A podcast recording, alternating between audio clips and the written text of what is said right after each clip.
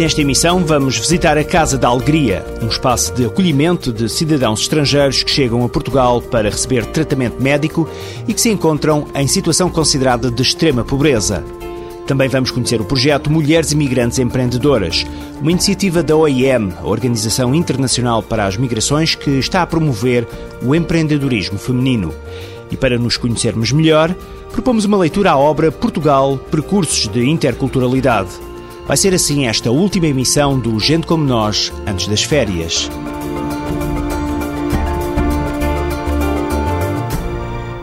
Abrimos o programa desta semana com a Casa da Alegria. É um espaço, uma casa de acolhimento em Lisboa que faz parte de uma rede de apoio a cidadãos estrangeiros doentes e acompanhantes que chegam a Portugal para receberem tratamento médico. É sobretudo destinado a pessoas provenientes dos países de língua oficial portuguesa que não podem ser tratados nos países de origem. A Casa da Alegria é para pessoas que se encontram numa situação considerada de extrema pobreza, debatendo-se com problemas de alojamento, de alimentação e falta de apoio psicológico psicológico ou social.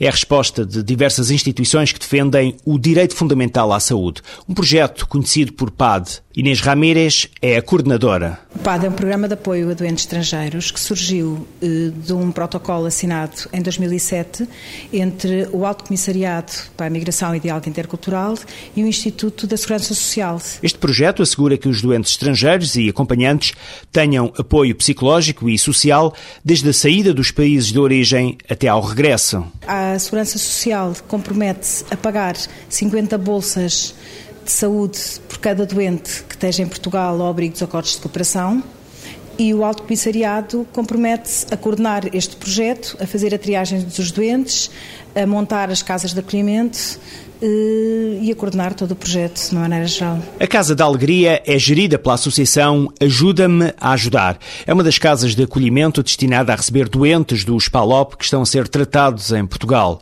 A diretora é Marta Mendes de Almeida. A Casa da Alegria é uma casa de, que faz o acolhimento das crianças, o chamado PALOP. Eh, vêm acompanhados das suas mães para cá Fazemos o acolhimento, damos todo o seguimento de, de, em relação ao tratamento das crianças, uh, que é, em princípio, eh, que é normalmente que é temporário. Algumas das crianças têm que ficar porque não podem regressar ao país de origem porque não há acompanhamento lá. Uh, nesse caso, então, uh, o visto dela passa a residentes e temos um, fazemos um projeto de vida com elas, com as mães, para, para saber o que é que elas querem fazer para se integrarem em Portugal, para começarem a trabalhar e começarem a viver em Portugal. Vamos olhar para o interior da Casa da Alegria, na Rua da Estefânia, em Lisboa. É no resto de chão esquerdo do número 124. Aqui dentro temos uh, essencialmente aulas de português, que é para as mães aprenderem a falar português. Temos duas estagiárias, temos voluntários que vêm, mas como têm a sua vida, vêm quando podem, uh, à hora do almoço, ao fim da tarde. Há quem venha ao fim de semana e leve as crianças crianças para passear. Este espaço foi inaugurado no fim do ano passado e tem capacidade para 16 utentes. Dá trabalho a três técnicos e aqui funcionam também sete voluntários. Porque o direito à habitação é também um direito dos imigrantes no Centro Nacional de Apoio ao Imigrante, pode contar com toda a informação sobre programas de apoio à habitação e sobre os seus direitos e deveres ao comprar ou arrendar uma casa. Encontre ainda ajuda na procura de casa. Mais informações 808-257-257 ou diretamente no CNAI em Lisboa ou no Porto.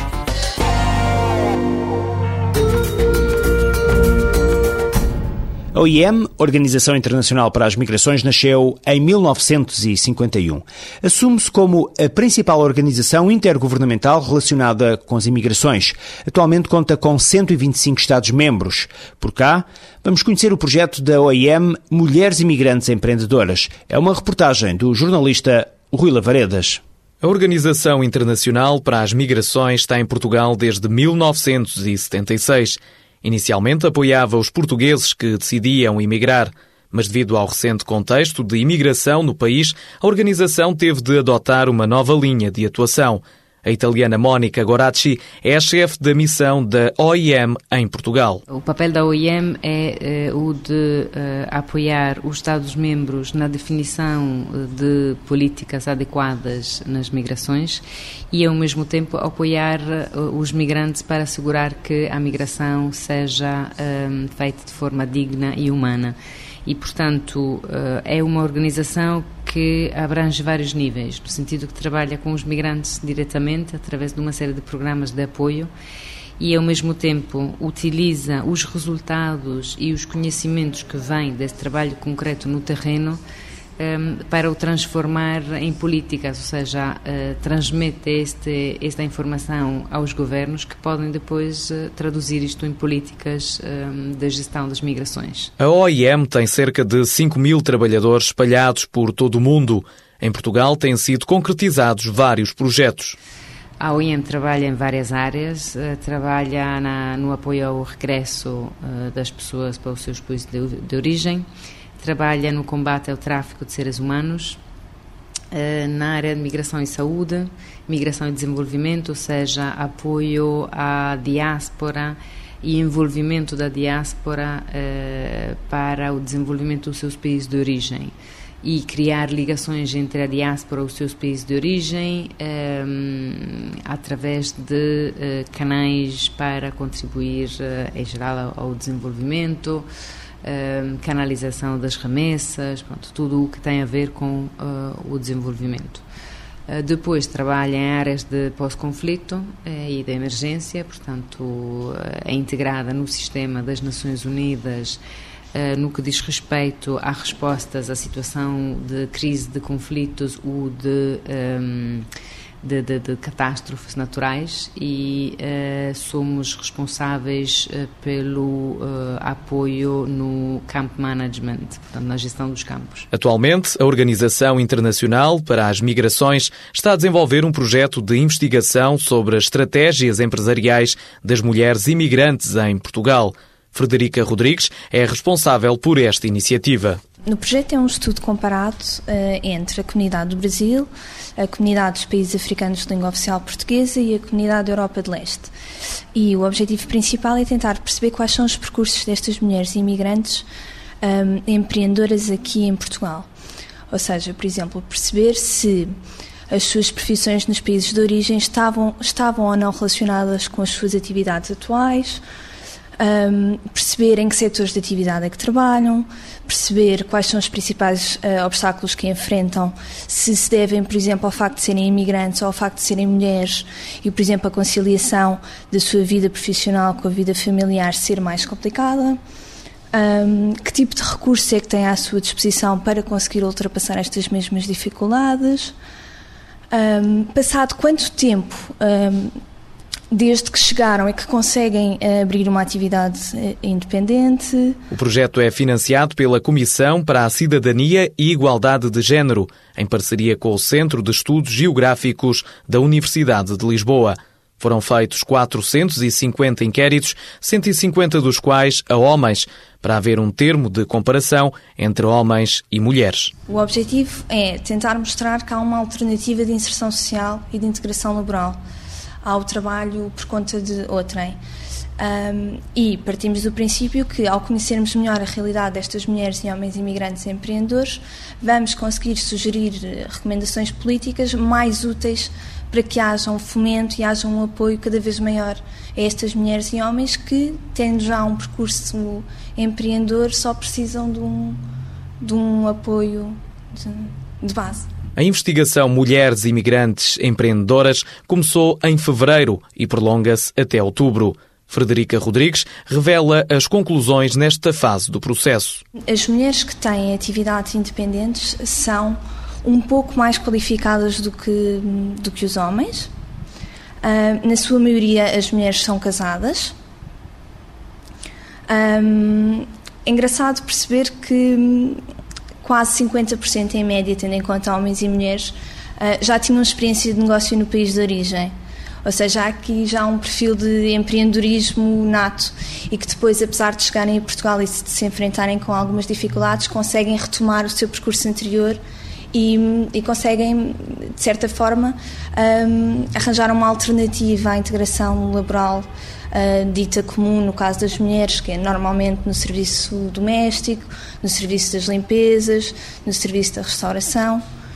É engraçado também perceber que normalmente este tipo de atividades não é resultado de um percurso anterior hum, de discriminação ou de vulnerabilidade. Normalmente as mulheres não apontam com motivações um, aspectos negativos do seu percurso, antes pelo contrário, abordam e realçam aspectos positivos, como o facto de quererem ser independentes, de terem necessidade de se realizar pessoalmente e profissionalmente. Estes são dados iniciais. Ainda serão feitas entrevistas mais aprofundadas aos inquiridos. O público-alvo desta investigação são as mulheres empreendedoras oriundas do Brasil, dos PALOP e dos países do leste da Europa que não pertencem à União Europeia, como a Ucrânia, Moldávia ou Rússia. O projeto Mulheres Imigrantes Empreendedoras pretende fazer recomendações que influenciem a promoção de políticas mais favoráveis ao empreendedorismo imigrante feminino. A imigração sempre teve grande tradição em Portugal, mas nos últimos anos o fenómeno sofreu algumas alterações e agora este país é conhecido por ser destino de acolhimento para muitos imigrantes. A necessidade de aprender a conhecer outras culturas e integrá-las na sociedade fez e faz com que muitos estudiosos se debrucem sobre estas questões e daí resultam obras como a coletânea Portugal, Percursos de Interculturalidade. São quatro volumes, editados pelo Alto Comissariado para a Imigração e Diálogo Intercultural e também pelo Centro de Estudos dos Povos e Culturas de Expressão Portuguesa. O autor de Portugal, Percursos de Interculturalidade, é Mário Lages. Da intenção da obra fala, embora um pouco hermeticamente, o seu título Portugal, Percursos de Interculturalidade. E os subtítulos dos quatro volumes que a compõem, Raízes e Estruturas, Contextos e Dinâmicas, Matrizes e Configurações e Desafios à Identidade. O que está subentendido nestas formulações só se tornará claro a quem percorrer atentamente os muitos capítulos que acompanham, onde, no essencial, se reflete sobre o que somos, o que fomos e o que eventualmente seremos como povo. Na cerimónia de lançamento do Portugal Percursos de Interculturalidade, foram muitos os representantes de instituições ligadas às temáticas da educação, cultura e imigração. Roberto Carneiro usou da palavra na qualidade de presidente do Centro de Estudos dos Povos e Culturas de Expressão Portuguesa. O professor Mário Lage sublinhou e bem que esta obra foi concebida no âmbito do Ano Europeu para o Diálogo Intercultural. Mas foi, concebida também no âmbito de um segundo pilar, foram os 25 anos do CEP-CEP, as bodas de prata do CEP-CEP, que coincidiam com a, a comemoração em 2008 do Ano Europeu Intercultural. E foi neste, neste, neste segundo pilar que nós, a direção, entendeu que seria útil e seria interessante trazer uma obra de referência a lume, uma obra de referência que pudesse fazer o estado da arte deste percurso único, singular português de interculturalidade. O Centro Nacional de Cultura foi um dos promotores desta coletânea. O centro é presidido por Guilherme de Oliveira Martins. É uma obra onde justamente a relação entre culturas é assumida com todas as suas consequências.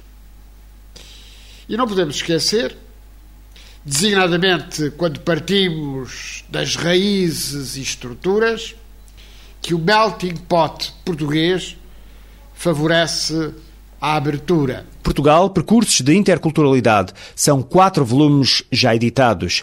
Para Manuel Braga da Cruz, reitor da Universidade Católica de Lisboa, é um caminho para os portugueses se conhecerem. Só é possível uma multiculturalidade assente numa consciência clara das identidades, das identidades culturais. E se foi possível desempenharmos ao longo da nossa história o papel relevantíssimo na aproximação de culturas e na construção de espaços interculturais foi porque sempre tivemos bem clara a identidade e a natureza da nossa cultura. Percursos de Interculturalidade, uma coletânea que procura refletir sobre este Portugal cada vez mais diversificado.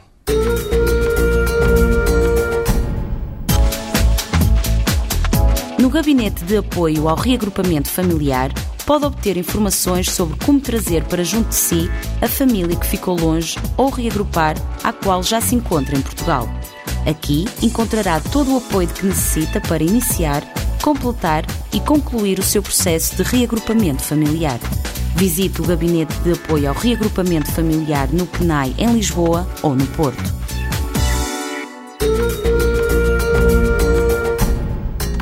Antes mesmo de fechar a cortina, antes de encerrar este olhar para o mundo da imigração em Portugal, dou-lhe conta de uma peça de teatro que alerta para as questões do racismo.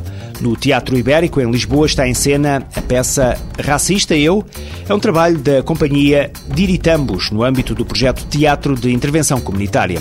A peça estará em cena até 12 de julho, às sextas e sábados, às nove e meia da noite e aos domingos, às sete da tarde. O preço das entradas regulares é de 8 euros. Estudantes, terceira idade e grupos têm desconto, valendo para essas ocasiões preços a 5 euros.